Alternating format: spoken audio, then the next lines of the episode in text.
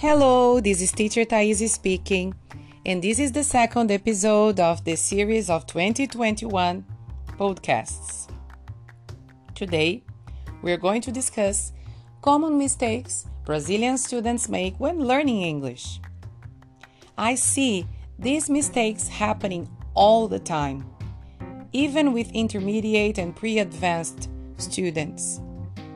So let's look at some of those mistakes. Mistake number one answering how old are you with I have answer. So if someone asks you your age, idade, you should say I'm. For example, I'm 37 or I'm 37 years old. Don't say I have 37 years old. Okay? The second mistake that is really common when learning English is to use the verb have when talking about existence. In Portuguese, we say tem muita gente ali.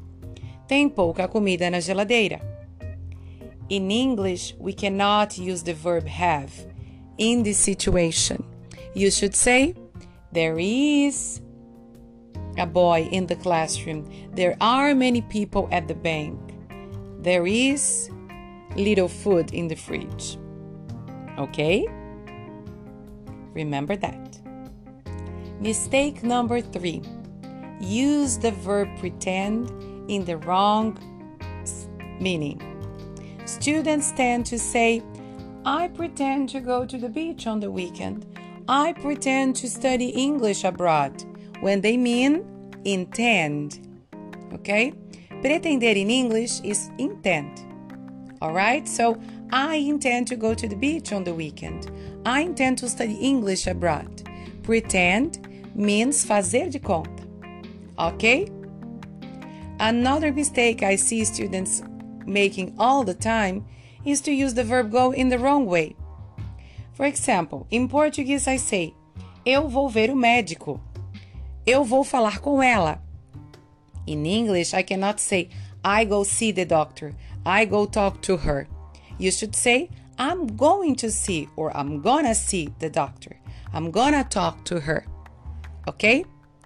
And the last mistake I want to talk about today is saying you're sorry about your English.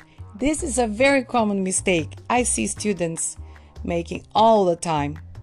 Don't be sorry for your English, be proud of your English. You are developing a new knowledge, and that's something really remarkable. So please don't be sorry about your English, be proud of it. Okay? So this is what I have for today. I hope you guys enjoy it. Practice English, have fun, and memorize not to make those mistakes again. Okay? Hope to see you here next time. Bye bye.